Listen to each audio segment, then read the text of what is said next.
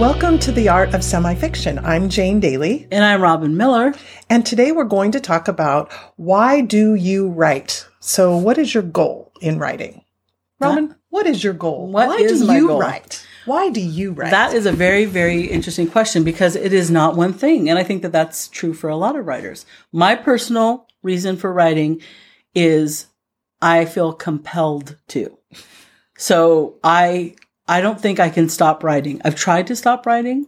I've tried to take breaks from writing, but it is just, it's the way I express myself. It's the way I process information. It's the way God shows me kind of what it is I think inside. And it's the way that I am allowed to encourage and educate other people. So, so, um, have you, I was thinking that, um, I was at church one day and not that it was just one day. I was going to say that was pretty impressive. Is that for the last decade there, Jane? We're going to have to do a little ministry intervention right there with you. Okay. So one day when I was in church, how about that? Nice Thank you for editing that for me. Um, we have a couple of singers in our worship team that are absolutely fabulous. Mm. And I was thinking, you know, they're really good enough to go pro. I mean, really could have a professional singing career. And yet they choose not to. All they, they just really want to just sing in the church. So I started thinking about uh, our kind of our reasons for writing and would I continue to write even if I never got published? Mm. And I think that's a good question for writers in general is what is your motivation? Are you writing because that's the end goal? I mean, not that that's a bad goal, but what if you never did get published? Would you continue to write? For me, the answer is yes, in a heartbeat. Me too. I mean, I mean, I know you journal, and we, we've had a podcast on journaling, um, but that's that's at the very least that's a form of I have to get the, the written word out of my body. Yeah. yeah. I mean, I started writing when I was really young. I mean, like third grade. But by the time I got into fifth grade, we had a teacher who every Thursday we had to turn in a story. It had to be a certain number of words. Mm-hmm. And she read every single student's story during like after the lunchtime. So we could all kind of lay our heads on our desk and she would read everybody's story. And then we voted on who got, who, who was the best one. But that for me was like, are you kidding me? I get to do this for school. exactly. exactly. And by the time I got to seventh grade, um, I had a group of friends and I would write stories about us. Every night I would write a story and bring it and read it to them in the library. And it was just like super fun because it was, you know, five girls who were that who got in these escapades. Okay, I didn't, and, I, I didn't know this about you, and I'm gonna say this is kind of creepy because me and my best friend, hey Mary McCarthy, back in the day, we used to because we were precociously intelligent and we'd finish our work and whatever in, in middle school. And we would write, we had so many different kinds of stories going. In one, she was Guinevere and I was King Arthur. And we'd write notes in the person of the other person. And that was, she wrote, we, one of our things was in the, our ideal dream man. And she, I wrote to her as Gunther, the brooding German musician. And, and, and she married an opera singer and she is an opera singer now, which is kind of funny. Wow. And she um, wrote to me in the person of a British man um, who played music, he loved Waltons, did all these things. And who did I marry? A British wow. man. Wow. So, but but that's funny that you and I both were story, story driven even yeah. back then. Even back then. Yeah. So there, I, I, what I kind of boiled it down to where there's several reasons why we write, not just Yeah. because we can't not write, but one one is for ministry. Yeah. I've written some articles for our church um, magazine they, that comes out once a quarter, and and that to me is a ministry because I know my audience is going to be people in the church, and talking about what kinds of things maybe other people Yeah. are going through who are in my church Yeah. and that and that may i mean even if even i i mean i could yeah say oh i got published but i i didn't actually you know i never got paid but Yeah. it was it was something that was very satisfying to me to Yeah. write so so there's writing for ministry there's also just writing for pleasure and this is Yeah. something that i have a hard time remembering now that i'm kind of like in the business and trying to get published again and you know writing for you know getting stuff done i Yeah. i I miss just writing for pleasure, just being able to write whatever I want. And I don't care that it's not, you know, in my genre or, you know, doesn't build my platform, but Yeah. just to write something for fun. Yes. I mean, do you find do you find that you have a hard time remembering about the pleasure of writing? No, I have a hard time remembering that I'm in the business of writing professionally because, well, for for example, I have um I have a deadline right now for something I'm contracted to do, and because it's biddy, because I've I've never written devotionals before, and this is a devotional, so they're biddy meaning they're small chunks, so I'm not having to keep the flow of a novel in my mind, kind of thing. And so I'll write one and then I'll think that'll spur something in me. And I'm like, well, I'll just take a minute, just a minute. And then four hours later, I'm like still writing on the thing that is giving me pleasure. I'm like, I need to get back to the thing I'm getting paid to write. So I, I don't have a problem with remembering that it's fun. I have a problem remembering that it pays bills We sometimes. should, yeah, we should. That, that's why we're like such a good fit. Yeah. because I just feel like I need to just spend some time doing something fun instead of Well, to be fair though, you as a vice president of a bank in a full time job, and you've got some other big things like a move coming up and other things that are happening, you don't have. I mean, I'm writing full time and, and writing coaching and things. So in a sense, I have more time than you do. When you have your writing time, you've got to get down I to gotta, business. I got to be serious. You got to Yeah. get to business. So, so I think that that's going to change for you. I think it's going to change for you, Well, and you're going to come over to the dark side with me. that we do write because it's fun. Yeah. But sometimes you get to a point where this is so not fun right now. I'm either stuck in editing and I, and it really stinks because editing is hard, or I'm trying to finish this novel and I can't think of an ending, or Yeah. I've got to finish this. or there's a deadline coming, and I'm that jiggling here. Sorry. your anger jiggling calm down um yeah when you've got a deadline it's it's kind of funny to, or fun to say oh i've got all the time i'm just gonna let the story flow but when you know that on friday you have to turn something in whether it's your edits your rewrites or the first draft of something I know, it's pretty- you know that yeah there's a lot of pressure there there's stakes there, see what i as did we, there as we i discussed in a there previous one. Um, so of course we write for publication. yeah I I get a huge amount of pleasure from having something published, whether it's an article or a devotional or um, you know somebody asked me to write something for their blog. It's Yeah. it's very satisfying writing for publication. And as anyone knows who's been published, there is a huge rush of endorphins that are Yes. released when Yeah. you first get a contract Yeah. that says we're going to actually pay you money or you will get paid for writing. And you get that first book box of books. Yeah. there's just there's nothing like that. It never goes away. So we do write for publication. Yeah. And that's okay. But if you're not writing for publication you could be writing for peace of mind. Like Mm. um, robynne you brought up journaling. Um, i love to journal just because it kind of helps me clear my mind so to speak but i also journal for spiritual reasons but um, it it gives me if i can articulate in a in my journal what is going on Yeah. for me personally it really makes a difference Yeah. So do you, we talked about this but do you journal i don't remember I do in spurts. Yeah, Okay. I do. Um, and and for the very same reason. I mean, it there's it it's such a positive release of it's a processing time. It's a chronicling what God's done. Mm-hmm. You know, so that I because we've talked about I've done a gratefulness journal for for long periods and and it's it's a way of connecting my thoughts be, because when they're all down on paper, you really it's kind of like we've mentioned this before. I had a I had my faith beliefs in my mind, but when I had children and had to articulate them, then it was like, okay, now uh, what do I really believe? And it's the same thing with writing. When you see it down on paper, kind of these weird thoughts that just kind of float in a sea of obscurity, when you put them down on paper, you either go, yeah, I really believe that. And it kind of does something to you, secures it, anchors it in you, or you go, what was that doing in my head? What was that? Let's cross that out and say, Yeah. And I think that that's, there's a finality when you put a thought into a word that either almost this sounds like we're worshiping words and we're not but it kind of enshrines it a bit it kind of you know it it locks it down in, in a moment in time this is how i felt this is what i thought um, or this is just a beautiful phrase that came into my mind it it's now down in a way that cannot be forgotten. It cannot be you know changed when you retell it to another Mm-hmm. person.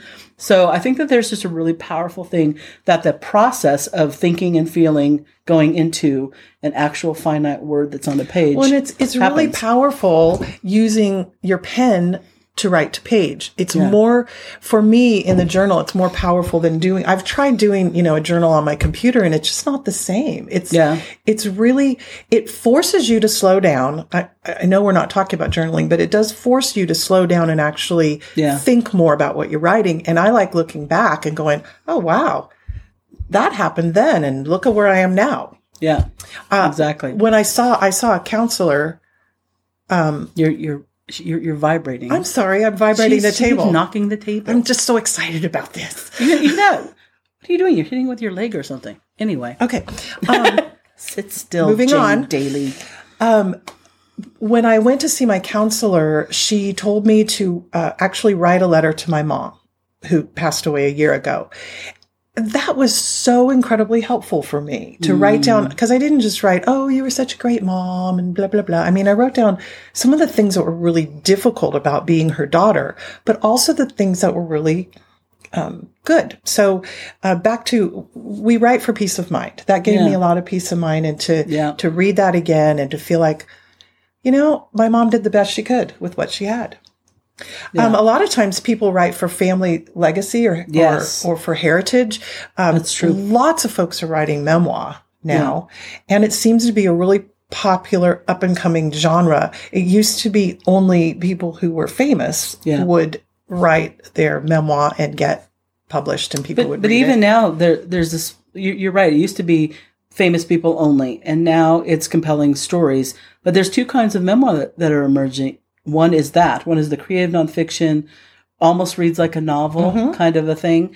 Um, and that's anybody who's got a good story and can write it well kind of a thing. Right. and then the family legacy side of things where it's almost like a hybrid between memoir and biography. Hmm so people are writing, and it will have more of the I was born in a shack on the banks of the, you know, Missouri, all the way through to their death. And that's not what a, a commercial memoir is. Right. But it will have more than just, and then at 13, I went here, and this was my school, and then I married on the 12th. And it's more than that. It's also the feelings and the thoughts of the, the writer. So it's kind of a hybrid blend, but it is a powerful gift, a legacy to a family who, I mean, you just don't sit down and say, Tell me what it was like when you were in fifth grade. hmm And you only hear the big stories, the funny stories, the horrible stories. You don't really hear the nuances of every single day I ate a bologna sandwich because that's all my family could afford.